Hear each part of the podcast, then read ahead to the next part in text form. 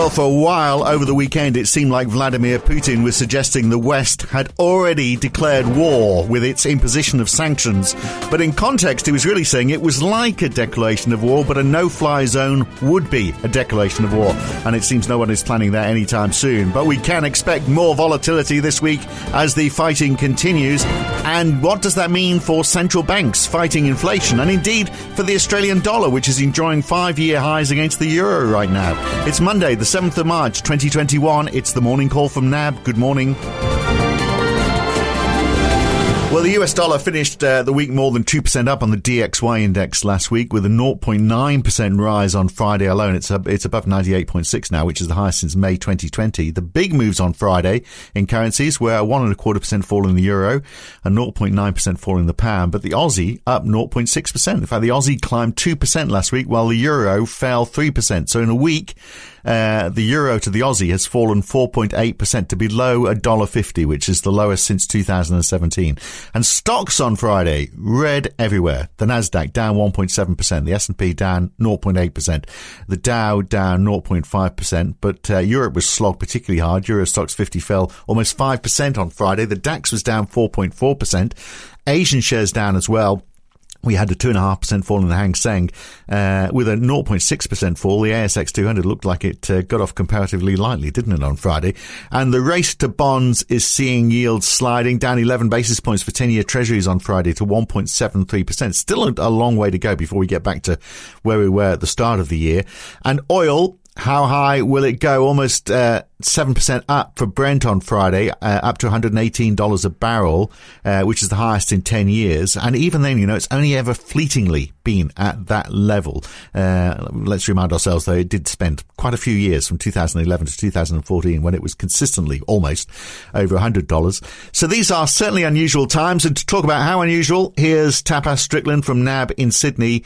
Look, if uh, Tapas if oil wasn't expensive enough, the FT is reporting uh, this morning that Washington is trying to get a coordinated embargo on Russian oil. Well, I'm not actually sure how much of it is is getting through. Although we did have this report that Shell apparently have been uh, buying Russian crude uh, at twenty eight dollars fifty below the Brent price, uh, and I think they're paying for it with their their share price. So it's interesting times, isn't it? Because we've got, you know, the what is it seems the logical thing to do, you know, if you're trying to make a profit, and then there's ethics understandably getting in the way, and that seems to be taking control of the markets a lot of the time. Uh, good morning, Phil. Uh, yes, there has been an incredible wild ride over the past week in, in terms of markets, and uh, Russia Ukraine, obviously, the biggest driver there. And the big fear at the moment really is that rapid rise in commodity prices that we have seen due to those sanctions, and as companies, as you're noting, um, are self sanctioning themselves as well. And you mm. just can't find many buyers or willing buyers uh, to, to buy Russian oil at, at the moment, with a few exceptions, as, as you just noted then.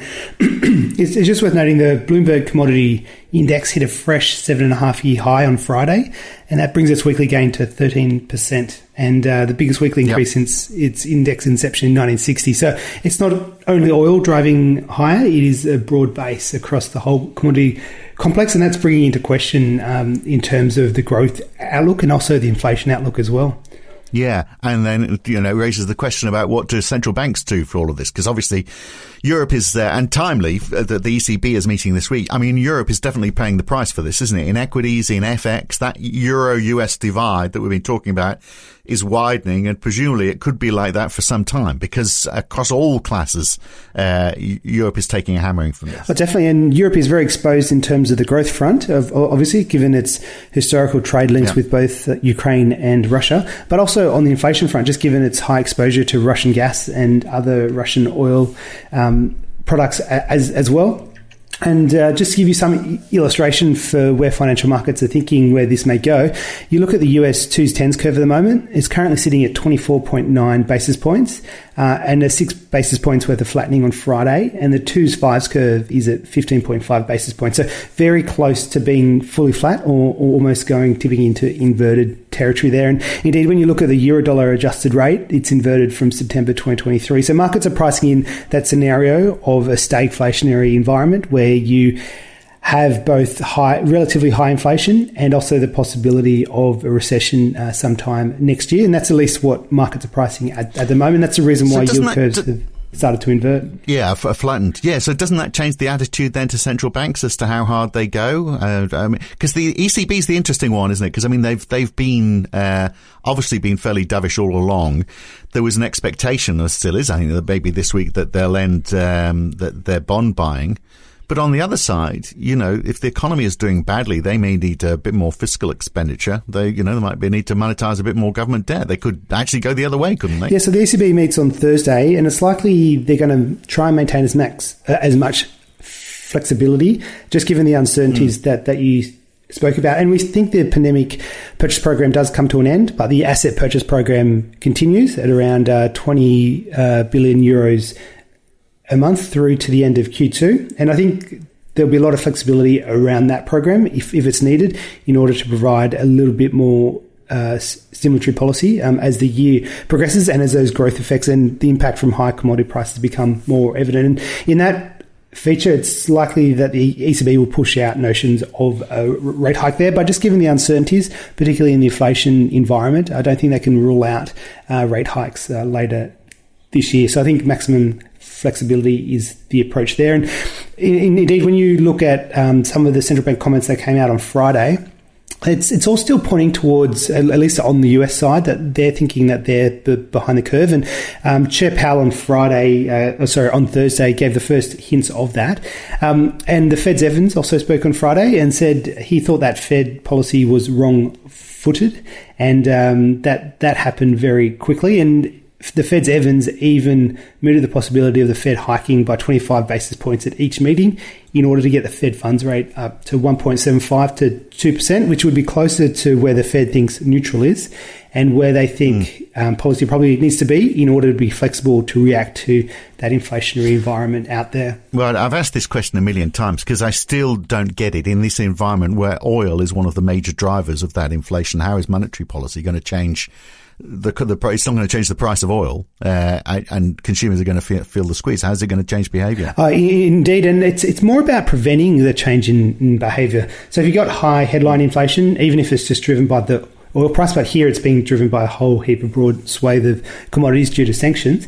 Um, the possibility of that being embedded into inflation expectations, and then that temporary impact um, becoming more broad based as uh, the months and years progress, and that's what the central banks are going to be trying to fight against. So, any signs of inflation expectations rising above their long run average levels, then central banks will want to start to react to that. And just to give you some indication of where the Fed could go here, um, on Thursday in Powell's uh, Senate um, uh, testimony, he was asked a question by Senator Shelby saying, Are you prepared to do what it takes to get inflation under control and protect price stability? And the senator was referring to the era of Paul Volcker, where some pretty aggressive rate hikes came through. And Powell's answer was, and I hope history will record that the answer to your question is yes. Um, so it does seem to suggest at least the US Fed is willing uh, to tighten uh, in front of higher commodity prices and just given the extent of inflationary pressures. And we do get an update on CPI in the US on Thursday. Mm. And we've got we had non-farm payrolls, of course, on Friday as well. Uh, normally, it'd be quite a lot of attention, but uh, and you know if it wasn't for the Ukraine war, we'd probably be rejoicing the numbers because they were strong. Six hundred eighty-seven thousand new jobs, uh, a fall in the unemployment rate, and importantly, the wage growth slowed as well. Average hourly earnings down from 5.7% down to 5.1%. The consensus, I think, was that it would pick up a little. So all of that was good news. Obviously, completely ignored in the face of, uh, of, uh, of what's happening uh, in Ukraine. But I mean, that was I, I, I, that would you know that would be a hope, wouldn't it, that inflation was getting under control? Just those average hourly earnings figures, if it wasn't for the fact that now we've got all of this uh, this commodity issue to contend with. Oh, definitely, it, it, it would suggest that perhaps there's a little bit of uh, alleviation of the kind of wage pressures that we're seeing in the US. But when you look through the details, the, the industry basis was very noisy. So to us, at the moment, at least, mm. it just suggests a bit of volatility in the data in terms of the wages print. But that headline payrolls print being at 678,000 against 423,000 expected did help settle US equity futures after that very uh, big negative lead from Europe on Friday. And, and sorry, and does suggest that uh, the US, at least at the moment, still has a lot of growth momentum in it, uh, whereas it's already evident in Europe that that growth is starting to, to, to, slow. So that divergence between the US and Europe it probably highlights. And uh, in terms of the euro dollar that we were speaking about earlier, it probably just highlights the strength that we're being seeing in the US dollar and the weakness that we're likely to right. continue to see in the euro as well. That Europe divide between the US, I mean, there's a, of course Australia is you know in amongst all of this as well. It's almost uh, Australia and New Zealand going off on their own along with other commodity currencies. So how protected is Australia from all this? Market turmoil because our shares were down less than most. The currency obviously is one of the few that's holding up against this rising US dollar. Commodity prices are rising. Uh, you know, nobody wants to benefit from a war, but it seems like we are sheltered from the, the financial repercussions at least. And, and Aussie bond yields up 19 basis points in the last month. In Germany, they've gone down 28 basis points. So we are off, off on a different tangent, aren't we? It does seem like the old tyranny of distance is playing to our advantage there. And when you look at the yeah. Aussie and the Kiwi for the week, I think the Aussie's up 2%, Kiwi's up 1.7%. And as you noted before, the euro was around 3% lower on, on the week.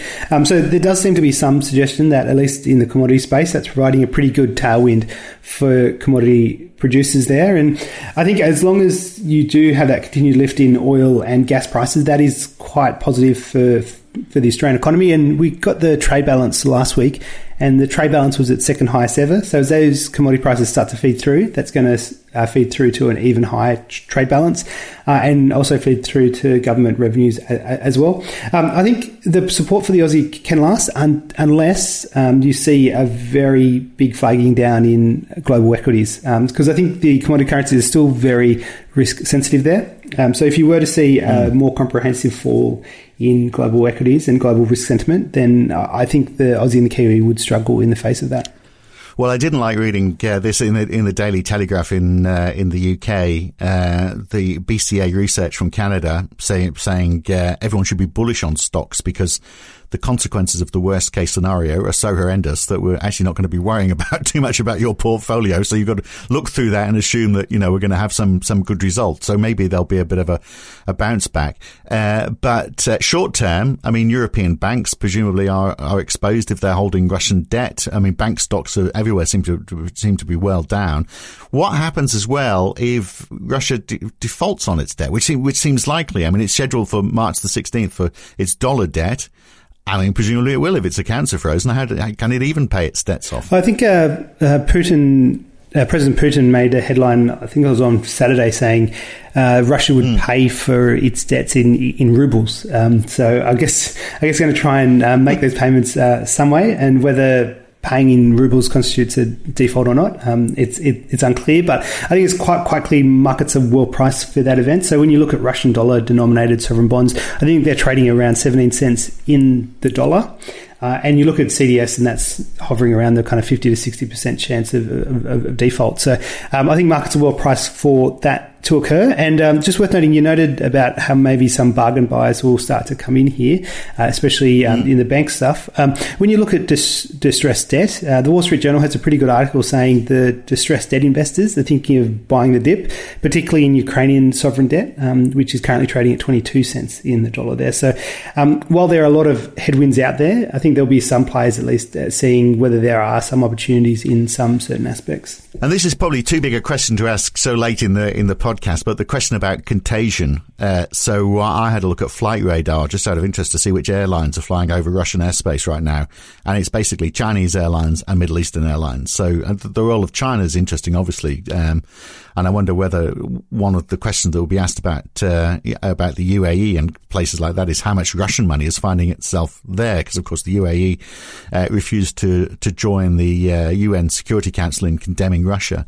So I mean, con- contagion to the Middle East and contagion to China. I mean, that's uh, we're going to have to watch how that develops over the next couple of weeks, aren't we? Oh, I th- think so for sure. Um, contagion to China will probably come through the impacts in terms of global growth uh, and in terms in terms of the export engine there. But in terms of the Middle East, um, very vulnerable to higher food prices. Um, and uh, I think Ukraine uh, made up 25% of global exports of wheat uh, and was pretty close in terms of barley and corn as well.